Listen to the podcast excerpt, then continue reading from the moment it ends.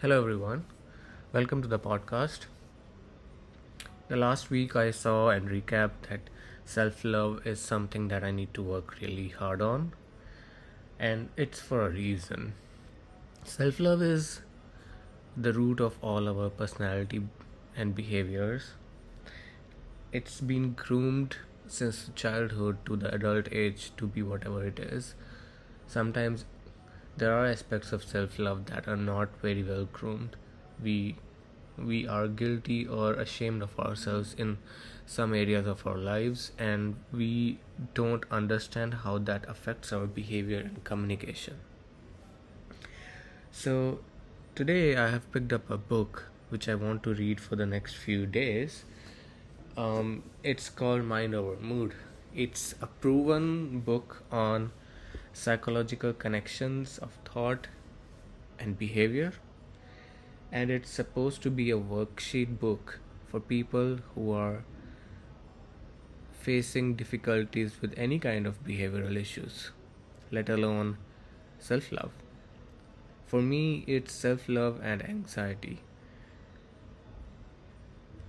So i'm on the third chapter of this book and i'll give it a reading I'll give it. It's a small chapter, so maybe I'll finish it in the next uh, 15 to 20 minutes. But it would be the learnings that count. At the end of this chapter, there's a worksheet, and that worksheet will give me some important lessons about myself that I need to work on. Let's see. Chapter 3 It's the thought that counts. You learned how thinking, mood, behavior, physical reactions, and environmental life and situations all affect each other. In this chapter, you will learn that when you want to feel better, your thoughts are often the place to start. This chapter describes how learning more about your thoughts can help you in many areas of your life. What is a thought mood connection? Whenever we experience a mood, there is a thought connected to it that helps define the mood. For example, suppose you are at a party and a friend introduces you to Alex. As you talk, Alex never looks at you. In fact, throughout your brief conversation, he looks over your shoulder across the room. Following are three different thoughts you might have in this situation. Four moods are listed below each thought. Mark the mood that you would you believe you would have with each thought. Thought Alex is rude. He's insulting me by ignoring me. Possible moods irritated, sad, nervous, caring. Thought 2 Alex doesn't find me interesting. I bore everybody. Possible moods irritated, sad, nervous, caring. Thought 3 Alex seems shy. He's probably too uncomfortable to look at me. Possible moods irritated, sad, nervous, caring.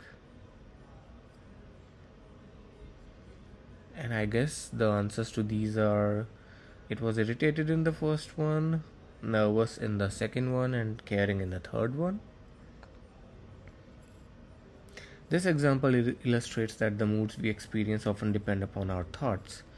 Different interpretations of an event can lead to different moods. Since moods are often distressing or may lead to behavior with consequences such as telling Alex he is rude, it is important to identify what you are thinking and to check out the accuracy of, of your thoughts before acting. For instance, if Alex is shy, it would be inaccurate to think of him as rude, and you may regret it later if you respond with anger or irritation. Even situations you might think would create the same mood for everyone, such as losing a job, may in fact lead to different moods because of different personal beliefs and meanings. For example, one person facing a job loss might think, I am a failure and depressed. Another person might think they have no right to fire me. This is discrimination and feel angry. A third person might think, I don't like this, but now it's my chance to try out a new job and feel a mixture of nervousness and anticipation. Thoughts help determine which mood we experience in a given situation. Once a mood is present, we often begin thinking additional thoughts that support and strengthen the mood. For example, angry people think about ways that they have been hurt, depressed people think about all the negative aspects of their lives, and anxious people think about danger. This does not mean that our thinking is wrong when we experience an intense mood. But when we feel intense moods, we are more likely to distort, discount, or disregard information that contradicts the validity of our moods and beliefs. In fact, the stronger our moods, the more extreme our thinking is likely to be. For example, if we are mildly anxious before a party, we might have a thought I won't know what to say when I meet new people and I'll feel really awkward. However, if we are highly anxious, our thought may be I won't know what to say, I'll blush as red as a beet, and I'll make a complete fool of myself. In addition, we won't remember in this moment that we have been to many parties before, and usually we do think of something to say to new people and generally have a good time. All of us think like this sometimes. This is why it's helpful to be aware of our thoughts when we are most distressed. When we are aware of our thoughts, we more easily see how they are influencing our mood. The following example shows how Marissa's thinking makes her depression worse. Marissa thought she was unlovable. This belief seemed absolutely true to her. Given her negative experiences with men, she could not even imagine that someone could truly love her. This belief, coupled with her desire to be in a relationship, led her to feel depressed. When a colleague, Julio, began to be attracted to her, she, be- she had the following experiences. A friend teased her about the frequent phone calls she received at work from Julio, saying that I think you have an admirer, Marissa. Marissa replied, What do you mean? He doesn't call that often not noticing positive information. Julio complimented Marissa, and she thought, he's just saying this to keep up a good work relationship, discounting positive information. When Julio asked to meet her for lunch, Marissa thought, I'm probably explain explaining the work project so poorly that he resents the extra time the project is taking, jumping to a negative conclusion. At lunch, Julio told Marissa he thought they had they had both been very creative on the project and said he had really enjoyed spending the extra time with her. He went on to tell her that he found her attractive. Marissa thought, oh, he probably says that to everyone, he doesn't really mean it, discounting positive experiences. Since Marissa was convinced that she was unlovable, she ignored or distorted information that was not consistent with her belief. Because she was depressed, she had trouble believing the positive things people said that could help her feel better. Ignoring information that doesn't fit with our beliefs is something we can learn to change. For Marissa, learning to take in positive information about her attractiveness and lovability could be the start of something wonderful. What is the thought behavior connection? Our thoughts and behaviors are usually closely connected. For example, we are more likely to try to do something if we believe it is possible. For many years, athletes believed it was impossible to run a 4 minute mile. In track events around the world, the top runners ran a mile in just over 4 minutes. Then a British miler, Roger Bannister, identified changes he could make in his running style and strategy to break the 4 minute barrier. He believed it was possible to run faster and put many months of effort into changing his running technique to reach his goal. In 1954, Roger Bannister became the first man to run a mile in less than 4 minutes. His belief that he could succeed contributed to behavior change. Remarkably, once Bannister broke the record, the best milers from around the world also began to run the mile in under 4 minutes. Unlike Bannister, these runners had not substan- substantially changed their running techniques. What had changed were their beliefs. They now thought it was possible to run this fast, and their behavior followed this thought. Of course, just knowing it is possible to run fast does not mean that everyone can do this. Thinking is not the same as doing, but the more strongly we believe that something is possible, the more likely we are to attempt it and more maybe succeed at it. On a daily basis, we all have automatic thoughts that influence our behavior. These are the words and images that pop into our heads throughout the day. For example, imagine that you are a fam- at a family reunion. The food has just been laid out, and some family members go over to the buffet tables to fill their plates, while others remain seated and talking. You have been talking with your cousin for 10 minutes. Consider each of the following thoughts and write that what behavior would you probably do if you had this thought. Thought 1 If I don't go now, they'll run out of food. Thought 2 It's rude to rush to the buffet tables when we are in the middle of a conversation. I think in the first case, I'll think of leaving the convo and going to get the food. In the second thought, I would carry on the convo and not rush to get the food. Thought 3 My grandfather looks too unsteady to carry a plate. In this, I'll rush to help my grandfather. Thought 4 My cousin and I are having such a wonderful conversation. I've never met anyone so interesting. In this, I'll engage deeper in the conversation without thinking about anything else. Did your behavior change depending on the thought you had? Yes. Sometimes we are not aware of the thoughts that affect our behavior. Thoughts often occur rapidly, automatically, and just out of our awareness. We sometimes act out of habit, and the original thoughts that led to those habits have been forgotten. For example, perhaps we always give in when someone disagrees with us. This habit may have started with a belief such as if we disagree, then it is best to just let it go, because otherwise our relationship won't last. We often are not aware of the thoughts guiding our behavior when our actions have become routine. An example from Ben's life illustrates that the thought behavior connection. After his friend Laurie died, Louis died, Ben cut back on meeting his friends for lunch and other activities he used to enjoy. At first, his family thought that avoiding his friends was part of Ben's grief or Louis' death. But as the months passed and Ben still refused to get together with his friends, his wife, Sylvie, began to suspect there might be other reasons Ben was staying at home. One morning, Sylvie sat down and with Ben and asked him why he was not returning his friends' telephone calls. Ben shrugged and said, What's the point? We are at that age where we're all just dying anyhow. Sylvie felt exasperated.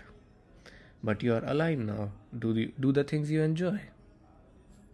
Ben shook his head and thought, Sylvie just doesn't understand. Sylvie really didn't understand because Ben was not aware of the thoughts guiding his behavior, and he couldn't fully explain to her why he had stopped doing activities he used to enjoy. He couldn't fully explain to her why he had stopped doing activity, activities he used to enjoy. As Ben learned to identify his thoughts, he realized that he had a series of thoughts. Everyone is dying. What's the use in doing things when I'm just going to lose everyone anyhow? If I didn't feel like doing something that I won't enjoy myself, I guess that's the point. When Louis died, Ben decided he had reached the age where death was close at hand. This awareness influenced his thoughts and his willingness to do the things he used to enjoy. By contrast, Sylvie, who was only a little younger than Ben, thought she should do as many enjoyable activities as possible and enjoy life to the fullest. She frequently saw her friends and stayed quite active. As you can see, Sylvie's and Ben's different thoughts about growing older had a big impact on their behavior. What is the thought physical reactions connection? Thoughts also affect our physical reactions. Think about watching a really good movie. When you watch movies, you often anticipate what is coming next. If you think something scary or violent is about to happen, your body reacts as well. Your heart might start to beat more rapidly, and your breathing may actually change as your muscles get tight. If you anticipate a romantic scene, you, your body may feel warm or even sexually aroused. Athletes are trained to get the powerful link between thoughts and physical reactions. Good coaches give up their give their teams inspirational speeches which they hope will fire up the team members, get adrenaline flowing and lead to top performances. Olympic athletes are often taught to imagine in detail their performance in an event. Research shows that athletes who do this type of vivid imagining actually experience small muscle contractions that reflect the bigger muscle movements they make in their event. This thought muscle connection improves the athlete's performance. Research has also discovered that our beliefs, thoughts, and attitudes have an impact on our health. For example, you have probably heard that many medications and health treatments benefit from the placebo effect. What this means is that our expectation that a medication or treatment will help increases the likelihood that it does help. Our belief that a pill will help us can itself lead to improvement, even if the pill is just a sugar pill. Modern brain research has found that the placebo effect comes about partly because our beliefs are a type of brain activity and can lead to real changes in physical responses. Linda, thought physical reactions connection. Just as our thoughts affect our physical reactions, our physical reactions can trigger our thoughts. For example, after climbing a set of up a set of stairs, Linda noticed that her heart was beating faster. Because Linda worried about her heart, when her heart rate went up, she had the thought, I am having a heart attack. This terrifying thought put her whole body on alert, and she experienced a series of physical changes, including quick, shallow breathing and profuse sweating. As Linda's breathing became shallower, she took in less oxygen, which caused her heart to beat even faster. Her brain also temporarily received less oxygen, which caused a sensation of dizziness and lightheadedness. Linda's thought that she was having a heart attack increased her physical reactions and led her to believe she was in immediate danger of dying. Her physical responses to the idea that she was dying intensified until Linda experienced a full blown panic attack. After a while, Linda realized that she was not having a heart attack. As she began to think this way, her physical symptoms gradually disappeared. What is the thought environment connection? And I believe this applies most to us who want to improve our communication. As beginning at the beginning of this chapter, you learned how thoughts influence the moods we experience. You may be wondering why some people are more prone to certain thoughts and moods rather than others. Some portion of these differences might may be biologically or genetically inherited, but we also know that our environment and life experiences can powerfully shape the beliefs and moods that color our lives.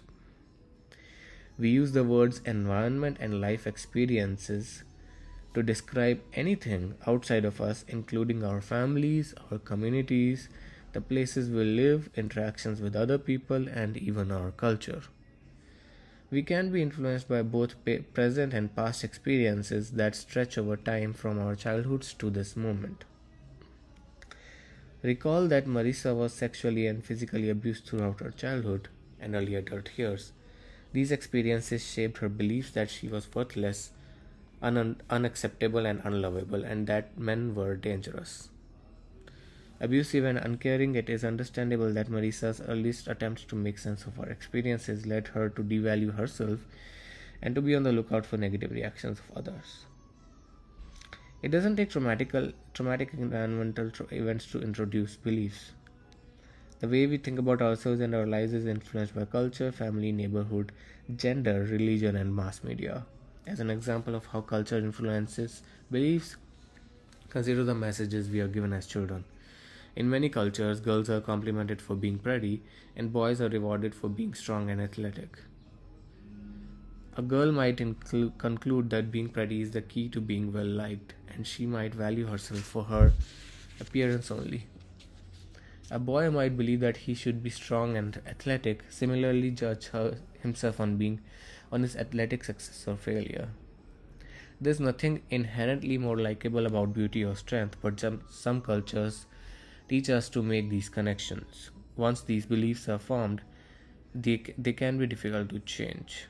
Therefore, many girls who are athletic find it difficult to value their skills, and boys with musical or artistic talents but no strong athletic skills may feel cursed rather than blessed. Vic was raised in a suburban community of educational, educated professionals who valued achievements for themselves and their children. His family and school reflected these community values, emphasizing um, achievement and excellence. When Wick's performance in school or on the athletic field was not superior, his family, teachers, and friends were disappointed and reacted as if Wick had failed. From, from these reactions, Wick concluded that he was inadequate. Even though his performance was generally very good, some, since Vic believed he was inadequate, it is not surprising that he felt anxious in situations that required him to perform. He dreaded athletic events because there was a risk that he would not win or perform well.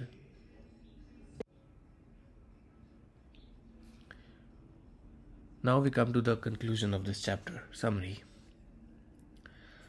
Thoughts help define the moods we experience. Thoughts influence how we behave and what we choose to do and not to do. Thoughts and beliefs affect our physical responses.